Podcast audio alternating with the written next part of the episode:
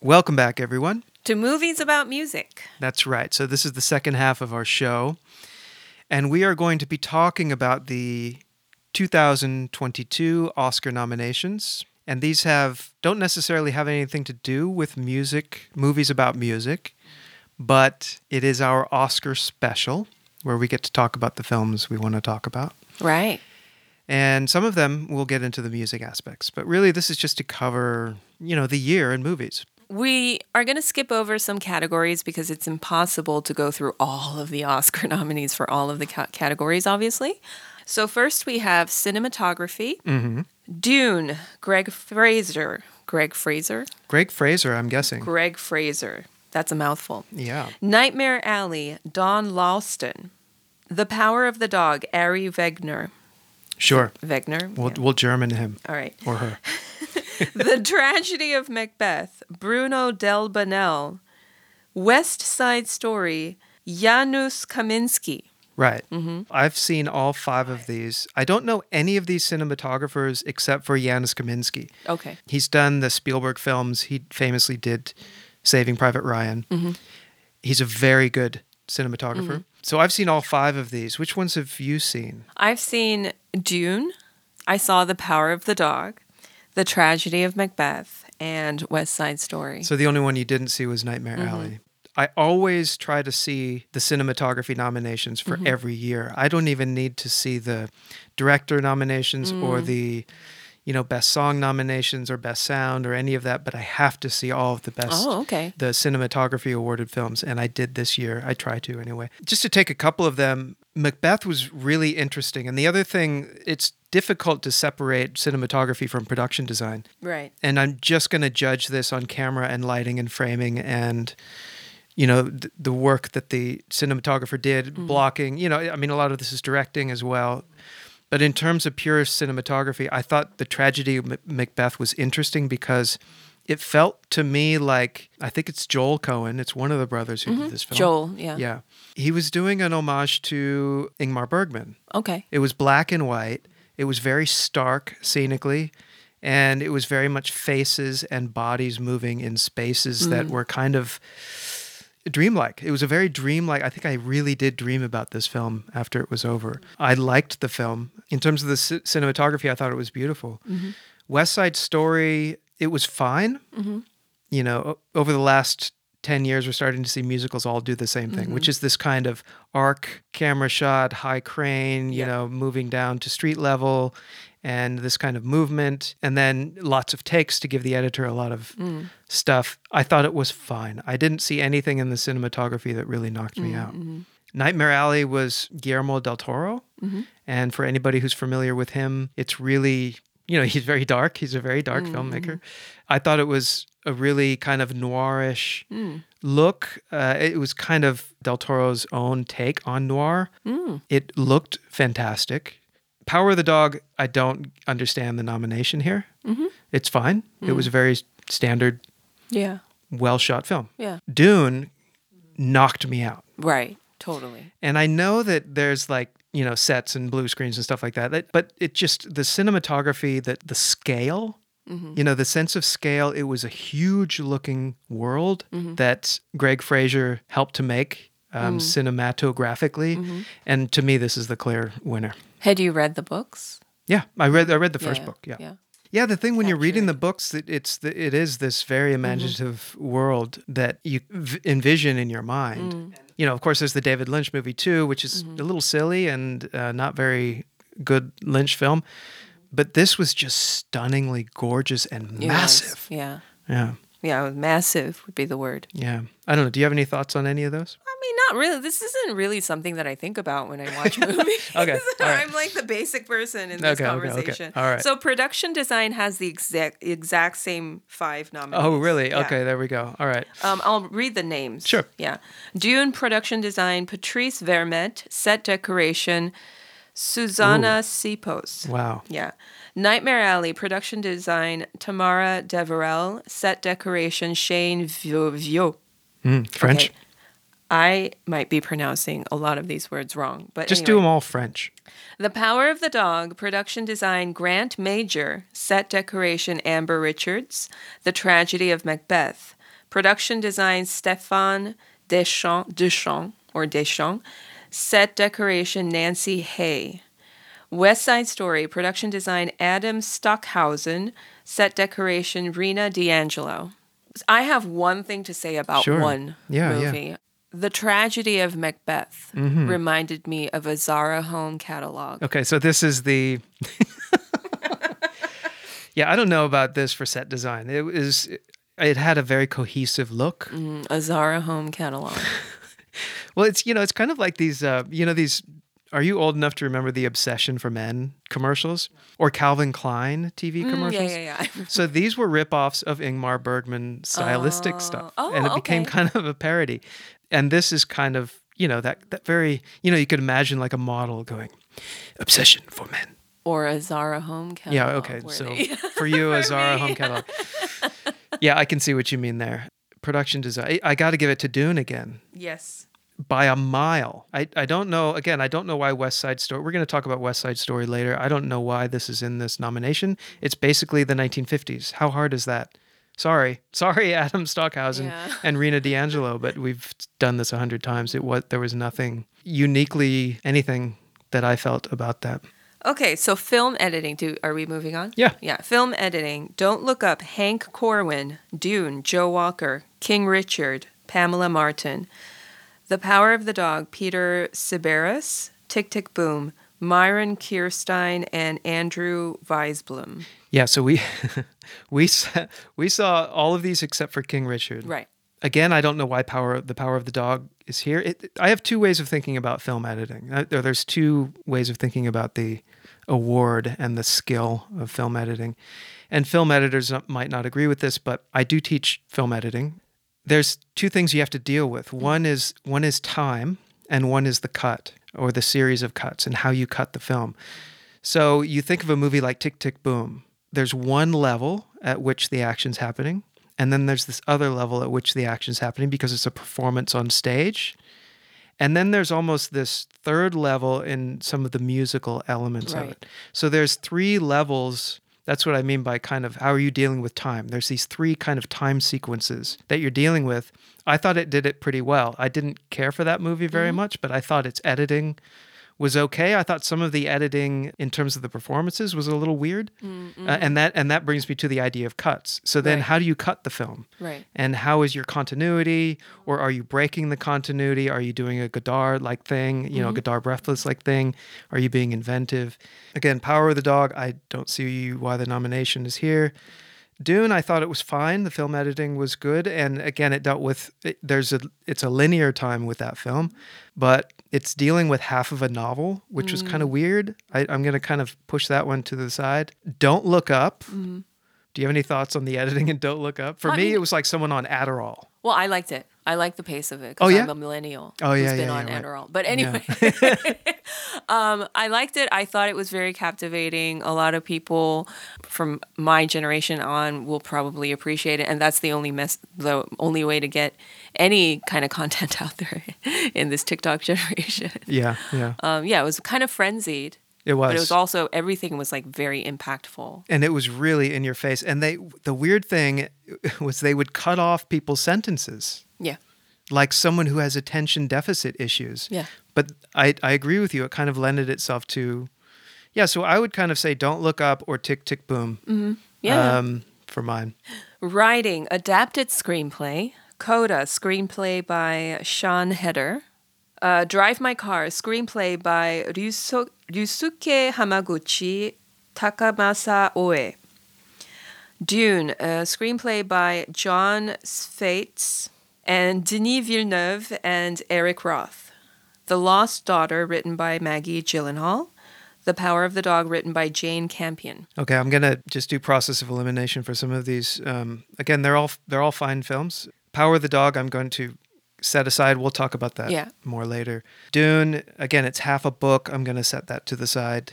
Drive My Car is a three hour long film, and it's the movie needs to be three hours. Yeah, you told me that. Yeah, it, it's but it's a fantastic three hours, um, and the way that it's a very patient film. It's also kind of a film within a film. It has a lot of literary references that don't seem overly intellectualized. Okay. The writing is really good. Oh. And Is it that- adapted from a Murakami Haruki? Oh, that's right. Okay, Yeah, thank yeah. you. Yes, from one short story from Murakami, but then with elements of two other short stories. So I'm gonna I'm gonna give it credit for creativity there. All right. And then the Lost Daughter, which we were both like, Well, I hadn't read the book, so I can't say. yeah, you but know, we're just yeah. talking about the screenplay. Yeah. like we can see the screenplay in the film. Uh, this movie deeply traumatized me. I'm like, what the fuck did I just watch? What we we came up with a new phrase around the apartment, didn't we? Yeah, I s- I fucking ca- Maggie Gyllenhaal. No, I said, what the fuck, Maggie That was Gyllenhaal? it. Yeah. What the fuck, Maggie Gyllenhaal? This movie, and it was written by Maggie Gyllenhaal, is so exposed, like a open wound. Um, we can talk. mo- I, I think Yeah. it's up for other things. We can talk about that later. For me, this is up between Drive My Car and Coda. I want to give it to Drive My Car because it's probably the more, how do I say it, the more creative I could see that. screenplay. But I just love, I just love Coda Yeah, me and too. Uh-huh. and we talked about screenplay a lot when we when we did our po- our first half. Everything made sense in Oh, the totally. screenplay. It was, It was perfect, beautifully yeah. done. I'm going to give it to Coda. I would not be disappointed if Drive My Car won. Okay, sound Belfast, uh, Denise Yard, uh, Simon Chase, James Mather, and Neve Adiri. Dune, Ma- Mac Ruth. I'm just completely jumbling up these names. Mark Mangini, Theo Green, Doug Hemphil, and Ron Bartlett. I like how you made that. Belfast sound French. Uh, Yeah, I know. Because That's it what I started think. with Denise, Yeah, yeah. and I was like, "Oh, Denise." Villeneuve- Oh, never mind. Sorry, everybody, for butchering Yeah. your names, but this is how it's going really Be. sorry. I'm really sensitive about these things, and I can't believe I'm doing this. But this is I'm cold reading all of Yes, this. yes, yes. No Time to Die, Simon Hayes, Olivier Tarney, uh, James Harrison, Paul Massey, and Mark Taylor. The Power of the Dog, Richard Flynn, Robert McKinsey, and Tara Webb. West Side Story, Todd A. Maitland, Gary R- Rydstrom, Brian Chumney, Andy Nelson, and Sean Murphy. Gary Rydstrom, he always mixes Spielberg's films. He uh, so he mixed Saving Private Ryan, which won an Oscar for Best Sound. Okay. what's happened this year is they have they're trying to streamline the Oscars. And so what used to be best sound effects and best sound editing Mm. has now merged into one category. Really? And these are two completely totally different, different, things. disciplines. Yeah, I can even tell you that, and I'm not even a sound person. Yeah. yeah. And, and Hollywood always gets the sound categories wrong. What they do is they, oh, music, let's award it for best sound. just So I drives think me I crazy. Uh-huh. think best sound like like Bohemian Rhapsody won for best sound. Yeah. Come on. Yeah. That's not what sound does. They're They're, idiots. idiots. The Academy are idiots when it comes to sound. They just hear music and then that's how they judge things. And there's been just crimes throughout. Like sometimes it, it works. Like I think Star Wars won for best sound. What else? Saving Private Ryan won for best sound. Things like this where they really got it right.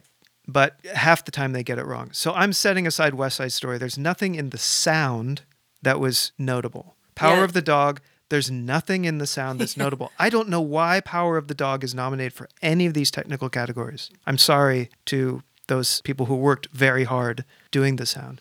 No Time to Die, which we saw, and I didn't enjoy that movie very Mm-hmm. I much. feel very neutral towards it. It was like, meh. it was a typical Bond Yeah. film. In fact, it was almost like a cliche Bond yeah. film. I was like, meh, okay. you know, yeah. And it was also like almost three hours long. I, I didn't care for that movie very much.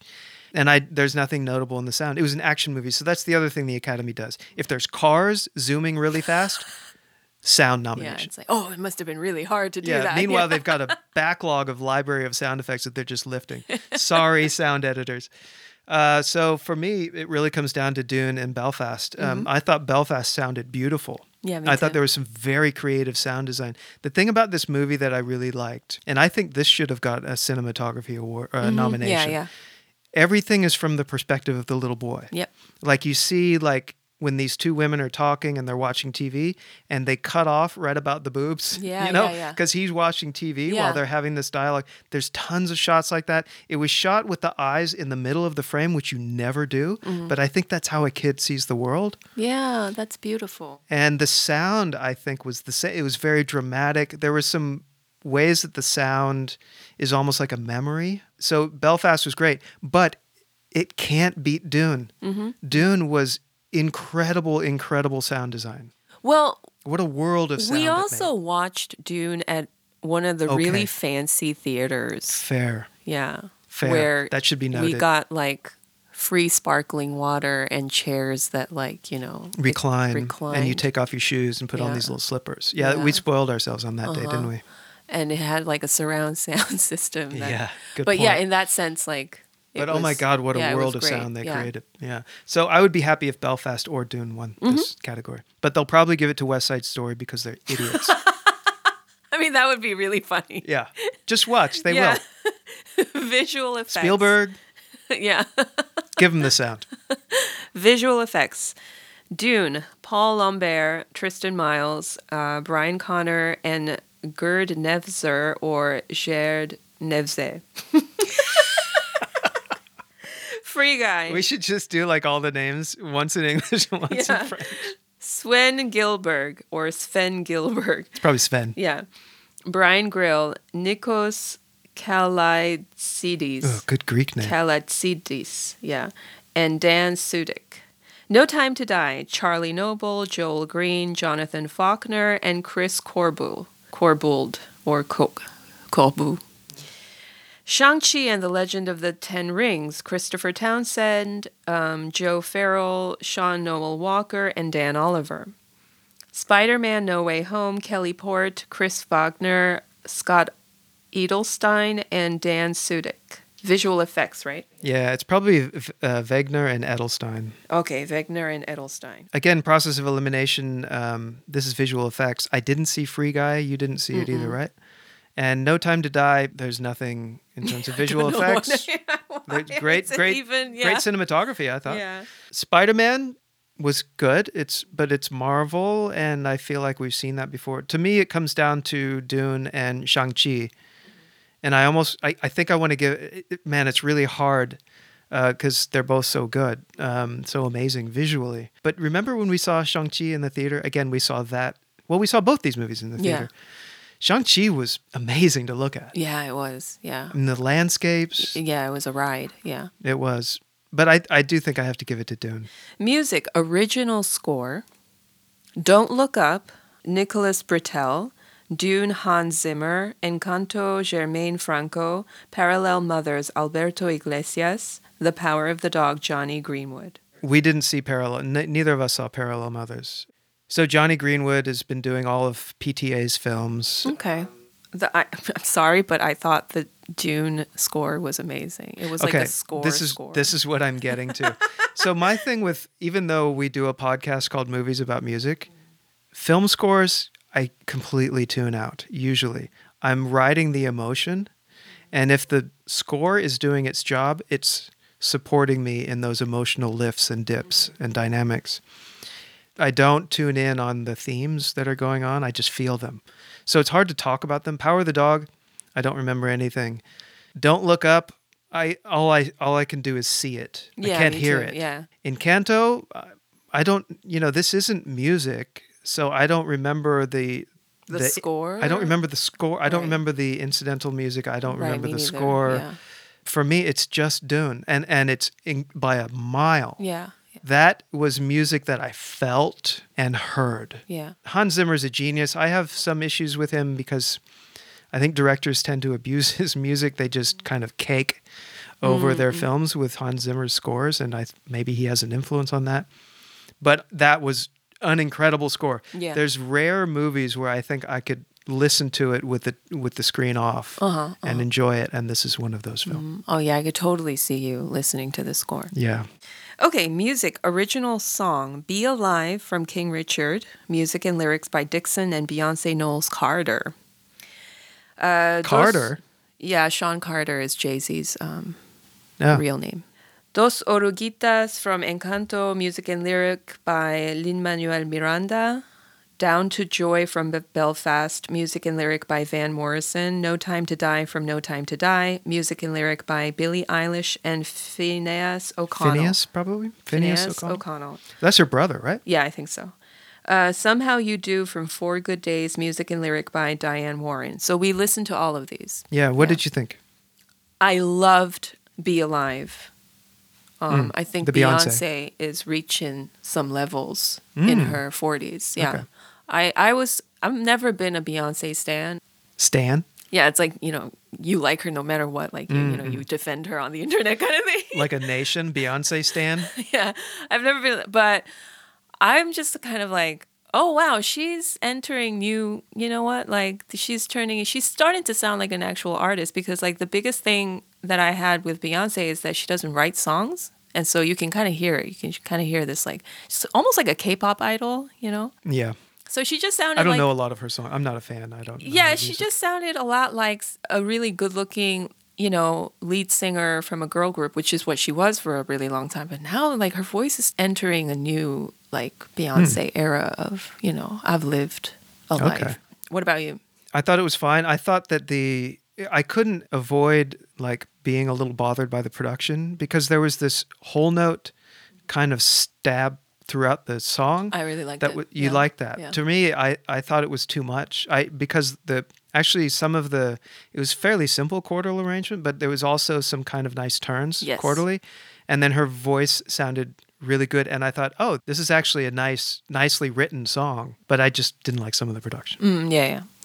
Fair. Dos Oruguitas from Encanto, what did we think about that? That's fine. I I thought it the chord progression was very familiar. this is what I, I had a thought when I was listening to Uh-huh. it. It sounded like they had a lot of corporate people breathing down their necks when they were writing the song, and this was probably not the first draft of the song, but it had been watered down Mm. Oh, to death interesting. from Yeah. a lot of like executives This happens a lot. Oh my actually. god, it happens all the time and then they had to like make it and in the end they produced they ended up producing this song that doesn't sound like anything but also sounds like everything and is kind of preachy. Yeah, and we're going to talk about the film a little bit later. Um, yeah, I I thought it was fine. Yeah, it Nothing was just like meh. You know, this is like most the most inoffensive song. totally. Um, Down to Joy from Belfast, Van Morrison. What did we think about that? Well, I love Van Morrison. Yes, I I, know you do. Yeah. I I adore Van Morrison, and he's been canceled, and I don't care. I will always adore. Van Everybody Morrison. forgot about that cancellation. Okay. It was not that big of a cancellation. It- Well, it's a just, pretty you big know. cancellation because he wrote a song, Yeah, I an mean, it's anti-vax fine. song. Van Morrison can do no wrong with me, and I really enjoyed the song. I liked it too. Uh, no Time to Die. What did we think about that? I don't. What did you think? I love the song.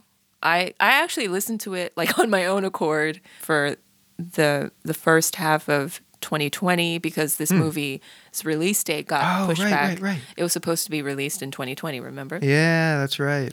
And so I listened to it a lot. Um, I was also doing a lot of like aerial and pole dancing at the time, and it was really good for uh, that. Mm-hmm. And I love the very lethargic kind of Gen Z take on the classic Bond chords, like the Oh, major, yeah, okay. Mm, the minor major chords, and all that. And I think I always thought that it really balanced off those really chaotic, Okay. the, the chaotic chords. Yeah. Uh, I thought it was beautifully Oh, written. cool. Yeah. Okay. I thought it was fine. You know how I feel about Billie Eilish. I'm not a fan at all. I don't think there's any movement in her voice. And fine if the if the kids dig that, more power to them. I just don't like that kind of singing. I agree with with what you're saying. At least not in the theory way that you understand music, but just in the sense of the it felt like a Bond theme. Oh yeah, yeah. This would be my my pick to be the favorite.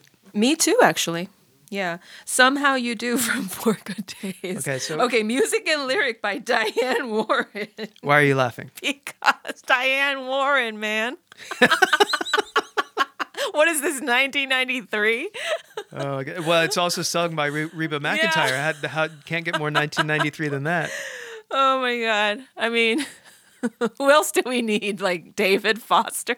I'm sorry. Um, I was like, man, this is Diane Warren needs to sit down. That's all I have to say. Well, we did talk about it a little bit. I thought that the the lyric there are too many words in the verses, and it kind of you could feel almost feel Reba McIntyre stretching because Yeah, she knows she has to fin- finish all these words. And then I just happened to do some YouTubing on it to see if this is like a, a cover or something. William Shatner, go to YouTube, Four Good Days, William Shatner. He both Yep. does the song better by speaking it Mm-hmm. and shaming it at the same time. Yeah, somehow Somehow- he reduces. Yeah, he somehow it diminishes both the song, shame but also makes it better. and makes it better. It's a magical, you know, Shatner. Come on, he's sometimes he's just a magical guy. he really is. So my pick for this would be I don't really have one. I, I guess me, Mr. Gen X, I I love the the Down to Joy. Uh, my pick would be Billie Eilish. All right. Come on, Billie. Okay, actor All right. in a Getting into leading- the actors and All actresses. right, the part that everybody cares about. Yeah. actor in a leading role. Javier, Javier Bardem in Being the Ricardos, Benedict Cumberbatch. Sorry. I have Why- a lot to why say are you about laughing? his performance in Yeah. The Power of the Dog. So do I. Andrew Garfield Field in Tick Tick Boom, Will Smith in King Richard, Denzel Washington in The Tragedy of Macbeth. Okay, so as we get into these actor and actress awards, Mm-hmm. I have to say that I have a bias. Yeah. And that bias is I'm so tired of all of these biopics. Right. So being the Ricardos is about um, Oh, uh, I Love Lucy. I Love Lucy. Yeah, yeah, yeah. I don't care. Right. King Richard, Will Smith is about the Williams sisters. Right. Great, they're still around. Isn't Serena still playing tennis? Why do we have a biopic on the Vin- on the on the Williams sisters? Yeah, I agree. You know, we saw the trail. We listened to the song, the Beyonce song, and it's kind of like a trailer for the film. I feel like I've seen this film without even seeing it. Yeah, I know totally. exactly what's going to happen, and I know what Will Smith's performance is going to be. Okay, so we have another bias is that we both hate Okay, Will we have Smith. another bias, and we'll you can discard our opinion because we have a bias against Will Smith. Because to me, he is just the campiest Yeah. person in the world, always doing camp. The one movie he did that I liked was Six Degrees of Separation, Uh-huh. and that's it. Has he made any other good movies? I don't. I can't stand his face. I can't. I just can't. I can't. Okay, so I didn't see the biopics. Okay, so Benedict Cumberbatch, go for it. I feel like he did not need to be in this movie.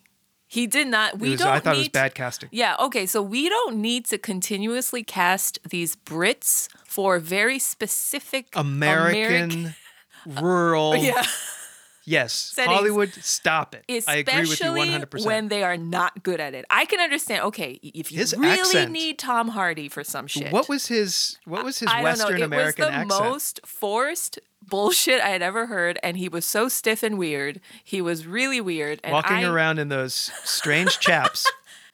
I liked Andrew Garfield. You know, in Tick Tick Boom, We both kind of did a a diss. we did a diss podcast on Tick Tick Boom Yeah. because neither of us uh, liked it. I think you liked it a little bit more than me. I just didn't I didn't think it was a very good movie. I don't think you're a Jonathan Larson kind of. Dude. I'm not. Yeah, But I thought Andrew Garfield was really good in it. yeah. I, I thought so too. I think he's gonna grow into a fabulous actor. I think you he know? is too, and I would not be upset, even though I, d- I thought the movie was poor. Right. I, I, I would not be upset if he won for Yeah. this. What did we think about Denzel? Denzel in the yeah. tragedy of Macbeth, Macbeth was Denzel. Denzel. yes, I agree. Not a lot of stretching going on. Right. And that's Um, uh, He fine. seemed basically annoyed by his own madness, which is an interesting take. I love Denzel Washington, Me too. Yeah. um, but it, it was very Denzel Washington. I agree. Yeah, there's nothing much more to say about that. This is a weird category because we've only seen one movie, but Yeah. I still want to talk about I do too. it. Yeah. Uh, actress in a leading role. I want to talk about the nominations actually, because I feel like somehow we have like a 100% white woman. Like, Not only that, but three again, three out of the five nominations are biopics. Mm-hmm. yeah. Jessica Chastain in The Eyes of Tammy Faye. Olivia Colman in The Lost Daughter, Penelope Cruz in Parallel Mothers, Nicole Kidman in Being the Ricardos, Kristen Stewart in Spencer. We've only seen The Lost Daughter. Yeah, let's just give it to Olivia Colman. I thought she was fantastic. Yeah, I thought so too. Um, but I just I find it really interesting that they do these things where they would give like they would throw a bone to like a minority actress. Like you know, last year it was like what Yunya Jung for Minari supporting actress. But then this year they threw enough bones last year, and so now they're gonna revert back into what they do, right? I think this nomination is Right. you know, I don't care. I have no dog in this fight, but I just find it really, really interesting. Because what about, like, I don't know, there were so many movies. I mean, I don't, I can't really think of any from the top of my head, but I'm pretty sure. Well, I like all of these actors. I like Jessica Chastain. I think she's great. I think she's right up there as one of the best women working in film Yeah. right now. Olivia Colman, I think, is probably the best woman acting right Yeah, now. yeah. Penelope Cruz, right up there. Nicole Kidman, you know how I feel about Nicole Kidman. Mm-hmm. I absolutely love her, and so do you. Kristen Stewart, I will watch her in a movie just because I find her fascinating. Yeah. So all of these actors I love. Yeah, me too. And I actually three of my favorite actresses Yeah, are in this. Yeah. But it's just an observation that I Yeah, had to totally. I make, think yeah. you're right. Yeah. Are we ready to move We're on? ready. Okay.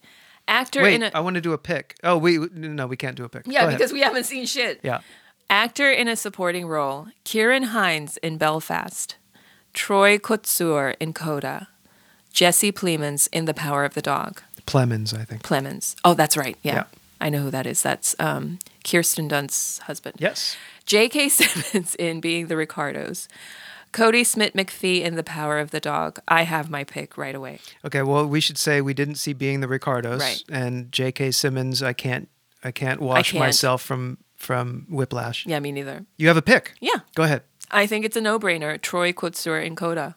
Ooh, okay. I, I have one that I absolutely want to eliminate, other than J.K. Simmons, and that and that's Jesse Plemons, Okay. Mm-hmm. Yeah. who is a fine actor. Yeah. he's a great character actor. Love him. Yeah. he did too. nothing Yeah. but stand around. Yeah, yeah. There's nothing. There was I no agree. development in his character at all. He had to put up with um, Benedict Cumberbatch. Yeah, he did. Cody Smith McPhee was an interesting actor. He was the effeminate Right. boy. I don't want to spoil it for you, but um, he was fine. He was fine. Kieran Hines, classic supporting actor that would win, you know, kind of a thank you very much award since Yeah, he's been yeah. around so long. Uh, I would give it to uh, Troy Kotzer. Yeah. Actress in a supporting role. Mm-hmm. Jessie Buckley in The Lost Daughter. Who who did she play? She was the mother, the younger mother. No, that was Dakota Johnson, the younger mo- mother. With Yeah. The, oh, the younger Olivia In the flashbacks, the Colman. Okay, younger okay, Olivia- okay, got it, got Olivia it, got Colman it, got it. Yeah, character, okay. Um, Ariana DeBose in West Side Story. That was Anita, right? Yep. Yep. Uh, Judy Dench in Belfast. Kirsten Dunst in The Power of the Dog. Ingenue Ellis. I don't know if that's how you. I don't know who Yeah, that is. I think it's pronounced Ingenue Ellis. She's probably either Serena or in Venus. King Richard. Okay. I, that's a guess. I don't know. Okay, so we didn't see that anyway, so we don't. We have didn't to see King comment. Richard. We saw Yeah. the other four. What do you think? Ah, let's see. I'm gonna knock off Ariana DeBose. I'm gonna knock off Kirsten Dunst, Good. who just even though looked I like Kirsten. her. I love she her. was- she yeah, was- but she she, she well, had she better did- performances. yeah, in she's her had better. career. She, Yeah. it was kind of a I think a difficult role to play, but I agree that it's probably not up there. I wouldn't be surprised at all if she won. I think my pick is Jesse Buckley. yeah, me too. And you know, we talked about editing before and two two planes of time going on. I think that The Lost Daughter should have been nominated for best editing and it didn't. That was a fantastically edited film because of the way the times kind of weren't just separate this is regular time and this is the flashback the way at times jutted between each other and to help tell the story that's a really difficult craft Yeah. and this should have been nominated for best editing i thought she was fantastic she didn't have a lot of scenes but she kind of carried the film in a sense. Mm. Totally, yeah. Uh, not, you know, I thought she was equal with Olivia Colman, Mm-hmm. but it was just those two. It's almost like two characters in a film who didn't have any scenes together, who both carry the film. Yeah, yeah, I agree. And so I would be really happy if Olivia Colman and Jesse Buckley both won. As hard as that film was to watch. uh, directing. Okay, so now we're getting in- into the two Big, Oh, big, guns. ones. Yeah. Uh, directing Belfast, Kenneth Branagh. Uh, Drive My Car, Ryusuke Hamaguchi. Licorice Pizza, Paul Thomas Anderson. The Power of the Dog, Jane Campion. West Side Story, Steven Spielberg. Let's eliminate West Side Story. I'm just kidding. Okay, so here's how I think about it. yes. I would agree with you that West Side Story does not deserve a directing nomination. Mm-hmm. I would agree with you that Jane Campion shouldn't be in the directing category because I think it was a very average film. I think without question, Jane Campion is going to win. And if she Mm, okay. doesn't win, Yeah. Steven Spielberg is going to win. This is my prediction. Okay. That said, that's the politics of Hollywood. yeah. We didn't see Licorice Pizza. I love PTA. I don't know that for some reason that movie didn't grab me. I didn't really want to see it. Belfast. Now he has a chance to win too. You know, for the same kind of nostalgic I think reasons. he should win. I mean, but then nobody. You know what? What I think doesn't matter, but like I think if I were to be granting Yeah. this award, Okay, so I have two ways of thinking of this. For me, it's Belfast or Drive My Car. So it's either Kenneth Branagh or um, Hamaguchi. Yusuke Hamaguchi. Yeah. I think the the more artful direction. What? See, I can't even say. I can't even put it in that way. The Drive My Car is is a crazy exceptional film, and I think that this film should be locked up and put somewhere on a very high pedestal. It's just fantastic, and again, it's three hours, but it deserves its three hours, and it's a work of love for this guy, obviously. But I'm kind of with you. I would give it to Belfast. I think that's a- another film where the director's obviously in love with the subject matter and it comes through. And that, that kid, Oh, that kid was so adorable. he was so great. That's cheating, casting a kid like that. Yeah, he was amazing. He was fantastic. Yeah, it just brought that one. It's kind of like Spike Lee's Do the Right Thing. It brought this one neighborhood to life, Yeah. you know? Yeah. And I thought it was I thought it was great. So I would be happy with either Hamaguchi or Branagh winning this award. Okay. Best picture. I never knew what that meant, Dr. Jim Batcho. What? Best picture. What is that a- award referring to?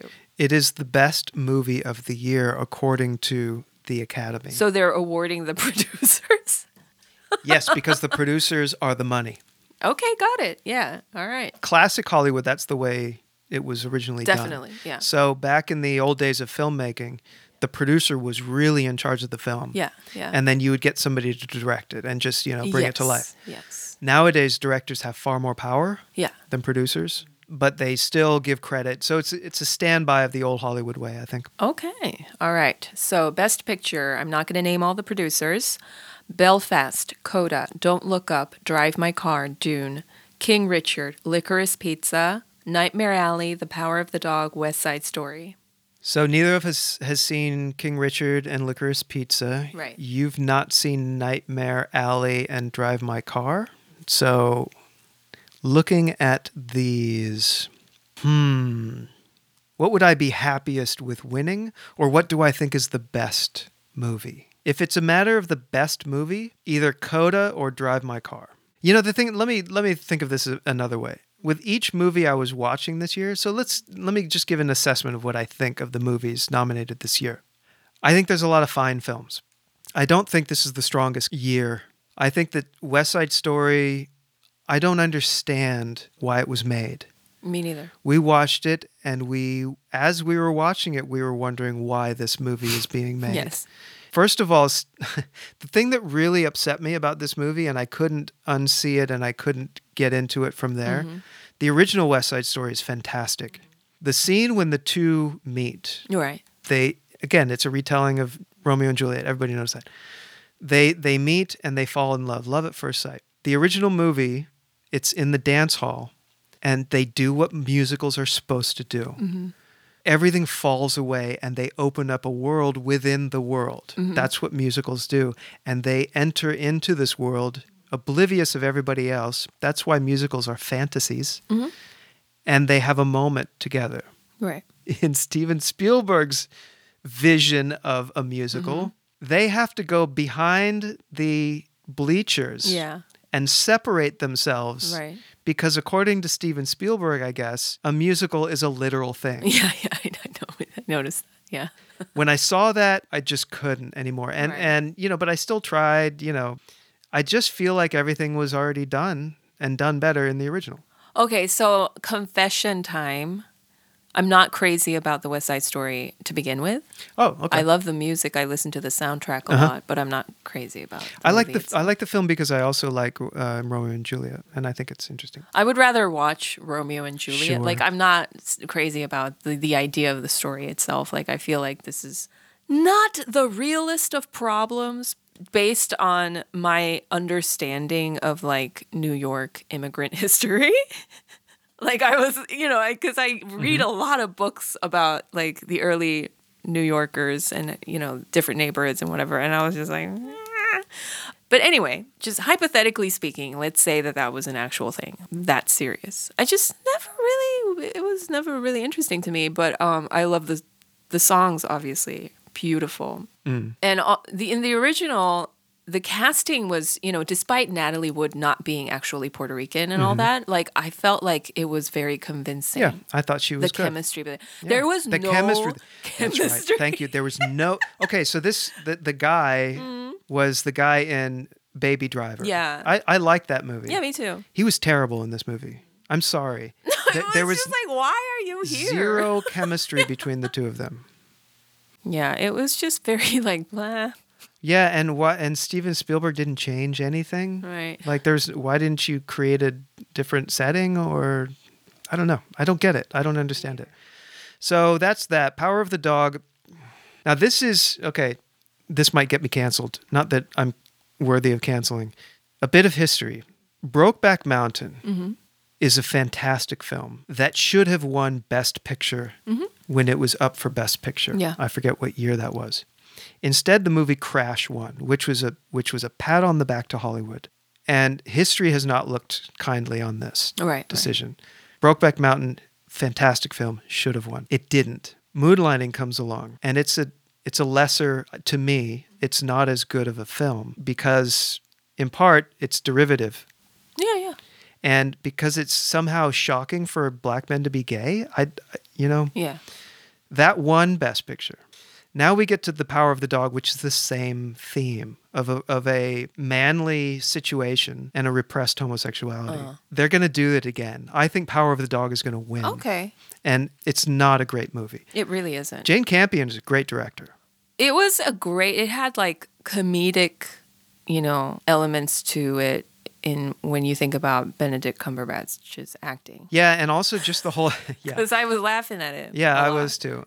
It was also just you could see where this was going. totally. Nightmare Alley is a fantastic film. And I think that Bradley Cooper should have gotten, he's also a producer on this. I think he should have gotten nominated for Best Actor. Mm, okay. He went through a character arc. And it's, you know, again, it's a noirish film, you know, where the, the man meets the film fatale and his life falls apart. yeah, yeah. And his life fell apart. Yeah. And you can see it coming, you can predict the end of the movie, but still he carries it. And he carries this arc tragically. And his scene at the end, I- you didn't see it, and I'm not going to spoil it, but he kind of laughs Uh-huh. at the lowest point of his possible existence. And it was beautiful. Well, I think that Bradley Cooper is an amazing actor. I, He's gotten I, there are better and so better, many yeah. movies where I was like, "Oh my god, he's amazing!" But I don't think he's going to get an Academy Award for a really long for decades Yeah, I to think come so, too. because he's hot, and Yeah, they he's don't kind of like the Tom hot Cruise, guys. the, the Tom Cruise yeah. complex. Leonardo DiCaprio deserved an Oscar so many times, True. and like because he was hot, like they Right. never gave him an Oscar. Right. So Dune, Uh-huh. I feel like is half a movie, um, even though it's an exceptional accomplishment. It's kind of like makes me think of Peter Jackson with the Lord of the Rings films. Yeah, You know, like you can't really single out one of the films. I agree. It's half a film, and it's a beautiful half a film. Don't look up. I, I'm conflicted by this film. I know that it's gotten a lot of shit for. Uh, Hollywood press has gotten a lot of shit Oh, for really? for the re- for the negative reviews, Uh-huh. and people think it's because it's shaming the Hollywood press. right, right. I'm not sure that's entirely the case. I think it's getting negative reviews because it's a weird movie. well, I think it was a great Netflix movie. It was a yes. Okay, thank you. it's it's a total Netflix movie. it's a and it's, great Netflix And it's a movie. good it's a good Netflix movie. I again when I when I see ideologies coming through a film, I like allegories. You know, uh, like like whatever kind of poetics you're trying to say, whatever trying, kind of politics you're trying to say, you should do it poetically. That means it should come through the film. You should never state your politics. I thought this stated its politics too Clearly, much, yeah. and having all of the good people, the so-called my my cousin Kevin calls it the good whites, having all the good whites sit around the table and have this reckoning Mm-hmm. together. You know, all the scientists, the experts, the know-it-alls was too much, Yeah. and Mm-hmm. because it, the world is not divided into two. it's not Yeah. divided into two. Thank you. And there's this don't look up, don't look down thing that completely played on the divide. People are not divided. They're divided because of things like this that are trying to divide people. And it's not, it's much more complex th- and people is. are much more complex. Exa- and people Yeah. are more complex, exactly. And in that sense, it was a great Netflix movie. It was kind of like like Squid Game is a Mm. great Netflix series. yeah. Is it a a grand work of art? I don't think so. Mm-hmm. Right. Like it- I agree. Yeah, whatever. Yeah. Don't Look Up is right up there with Squid Game. Right. Belongs Whereas Parasite is a great work of art. Yeah. Netflix should have its own award show. It just for the should, fuck yeah, of it, like yeah. the MTV Awards. Okay, so my three, and I haven't made any decisions before this, are Belfast, Coda, and Drive My Car. Okay. I feel bad that we didn't watch Licorice Pizza because Yeah, I- I feel I do like too. it, we should have. You know, I'm thinking about that now that we should have watched it, and I think it's a subject matter that you and I both like, which is Yeah. kind of the. I think it's the '90s. I'm not quite sure. It's the 70s, 70s. 70s. yeah. We both like the 70s too, Yeah. but for some reason the premise didn't hit me at Yeah. all, and it's actors I don't know anything about. You know, I really don't like movies where there's kids, you know, who are not trained as actors being actors, kind of like um, Richard Linklater does this all the time. Well, you know, I heard the story behind the casting. Chloe of one Zhao of the- does this all the time. Yeah, go ahead. The casting behind um, Licorice Pizza, they cast. They ended up casting one of the Haim sisters. I don't know who, if you know Haim. No. Haim is a band, of three sisters. Um, they're great. They're one of my favorite bands, and I think the guitar player was cast in it. She's like the middle sister. She's not even like the most popular Haim sister, because I think Danielle, the lead singer, guitar player, and the bass player sister is really popular because the bass player sister has like a very outrageous bass face. But anyway, that's another okay. topic. But I heard that they casted her because they couldn't find a real 70s face in the industry because a lot of actresses have had plastic surgery. Oh, interesting. And they wanted a natural 70s face. okay. But it's impossible at this moment in Hollywood to find a natural face. And he was gung ho on finding a natural 70s face. No Botox, no fillers, no Mm. Yeah. plastic surgery, no fake teeth, even. Yeah. Yeah, and that's why she was casted. Oh, okay. So I, I was interested in seeing this movie. Well, maybe we'll watch it. Yeah, And yeah. then maybe on our next podcast, we'll um, give a nod to it. So, yeah, for me, it's Belfast, Coda, or Drive My Car. So, I'm going to go with Coda Okay. because that movie I, with all of my heart, love. Me too. Yeah. If I, Okay. I I loved Belfast too, I did too. but I have to say Coda made me feel things. Yeah, it which made me is- feel all of the feelings. Yeah, and I don't feel a lot of feelings nowadays. I think Coda, I think it has a chance to win. It's interesting because it's an Apple production. You know, like streaming services are starting to get more and more. There's still a like a negative attitude about Netflix. Yeah. I think people are more amenable to Apple and they're buying up content like crazy. They've got all the money in the world. They bought this film outright and distributed it. Good for them.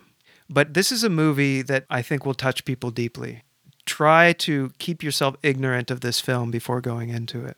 So I guess that kind of brings us around to the beginning of our podcast. Yep. Is is I loved Coda and you did too, and it's just a fantastic film, and I think it's just what cinema's all about. Yeah, and I it's a agree. great movie about music. So that's kind of my take. All right. Movies about music. I do want to mention one other thing. We saw one of the documentary films. Oh yes. we both loved it. Oh, Summer of Soul, or When the Revolution Could Not Be Televised. Name the producers. Okay, Amir Questlove Thompson, Joseph Patel, Robert Fivolent, Fivolent, and David Dinerstein. Oh my God, we were transfixed. We were we were both I was like, damn, I would have really liked to have lived in the 60s, 69? 69. Yeah, it was 69, right. Year I was born. Yeah. yeah. And I was like, oh man, Yeah, cuz you liked all the clothes and all I the, loved uh, the clothes and the music. Oh, the music was Like- so good. That's my jam. Yeah. I was like, and it was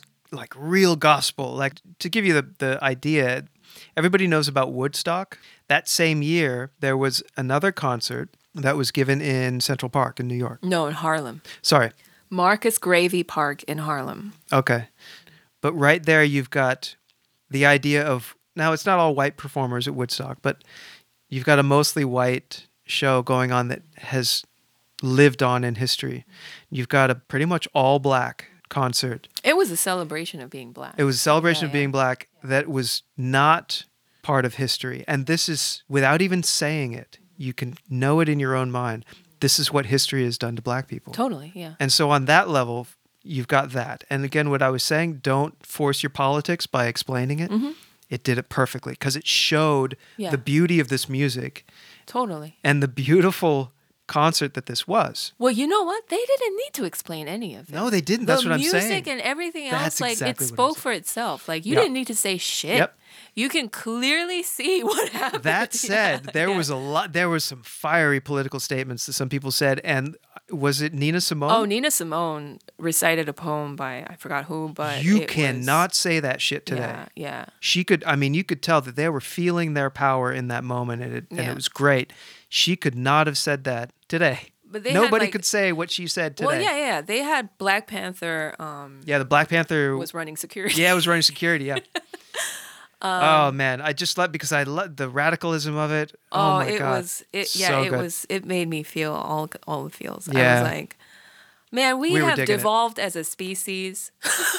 well, it, it's just this. I love that you know. There's this idea of deviant art and Yeah. and um, art that expresses things that are not politically correct, and they were doing it on that day, Yeah. and it was beautiful. It was beautiful. It was the, the energy was right. People were having a good time, but people were also like, you know, there was some shit going on back then, and Yeah, you could feel it as an outpouring. totally, and they were really happy to be there, excited, but there was also like a a celebration. Togetherness, community.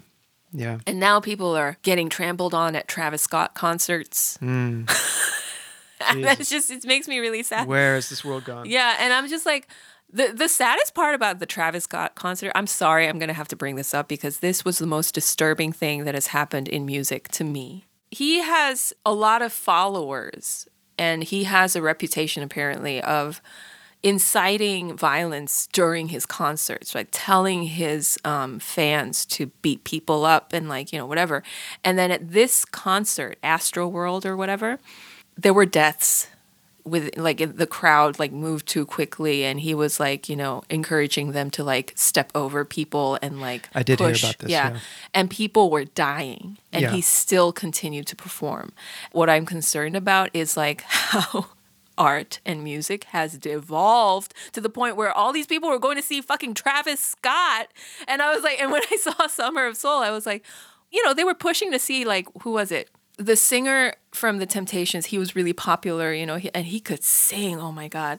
But then nobody, like, you know, was trying to kill anybody, Right. you know? Like, it wasn't the. And then they were like, oh, you know, you need to, you guys need to settle down. We cannot continue this performance. Because they were getting riled up. Yeah. If In a you good way. continue, Yeah. And I was like, see, that's how it, there were more people there than there were at fucking Astroworld for Travis Scott. And I was like, see, like, people knew how to, like, do things back then. I don't think there's a sense of community in, in shows today. dude we are devolving as a species like like y- nobody's business Mm. Yeah. like this is going to a very dark place Mm-hmm.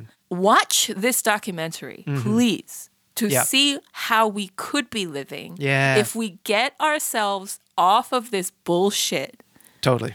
because this could it's not like we can't do this anymore Mm-hmm. we choose not to we could we could be out in a park enjoying good music Yeah, right. Exactly. that's all i'm gonna say okay. I also want to say, you know, I think Questlove uh, did a lot of work like digging up these tapes. Um, I Definitely, don't think yeah. that they were readily available. He had to do a lot of work. And, and the, the restoration that they did looked great. Ah. it sounded great. Whoever shot it and whoever did the audio recording, Oh, man. kudos to you because Yeah. it sounded, gr- it sounds great. It looks great. Just a fantastic film. We didn't see any of the short subject documentaries. Uh, I don't have a lot to say about the international feature films because I only saw one of them. We could end up with animated feature film and talk about Encanto, Encanto? in, in Encanto, and Raya and the Last Dragon. Well, you got into trouble on social media because you said something about Encanto that was. The story made no sense to me. The story made no sense to me. So you've got this family who is apparently like a cartel, and I'm not being racist by saying that. They're a family. You did- is clearly a cartel. yeah, this is like it's is this An like a, an allegory. allegory for, for drug cartels? It's a family with massive power in in the Yeah, in the community. in the community, And the community looks to with this family. Total privilege. Yeah. They've got all the magic.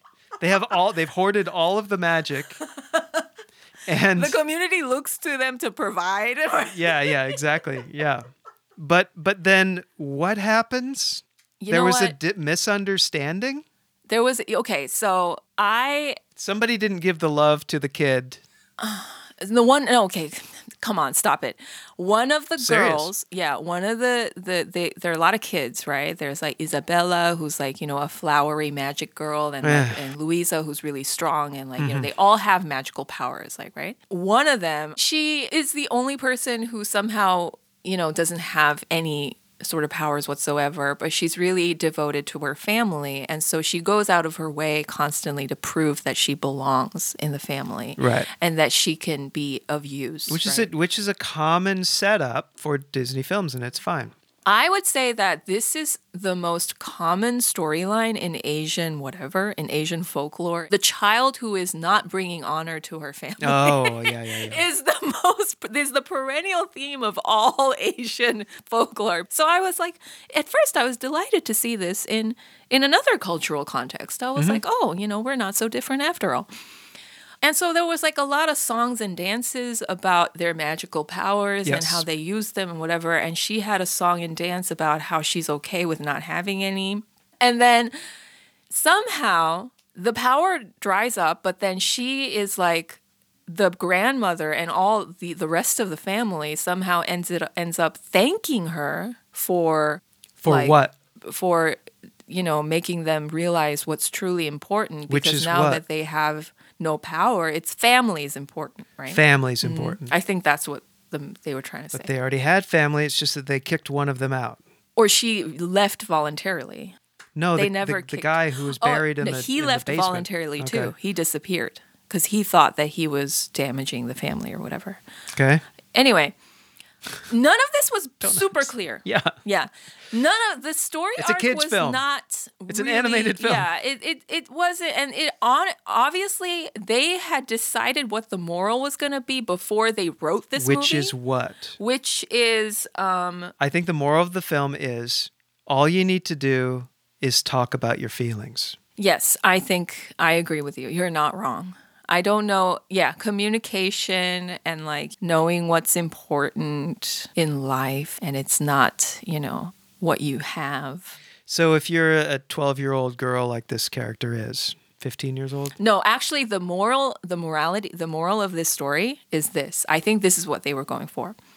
You are valuable, no Yeah, matter what. right. You are of this, equal but this value. is where I thought it was going to go. And that's a better message. I thought she was going to, you know, go on this hero's journey where she overcomes and shows everybody Mm-hmm. that they don't need the magic.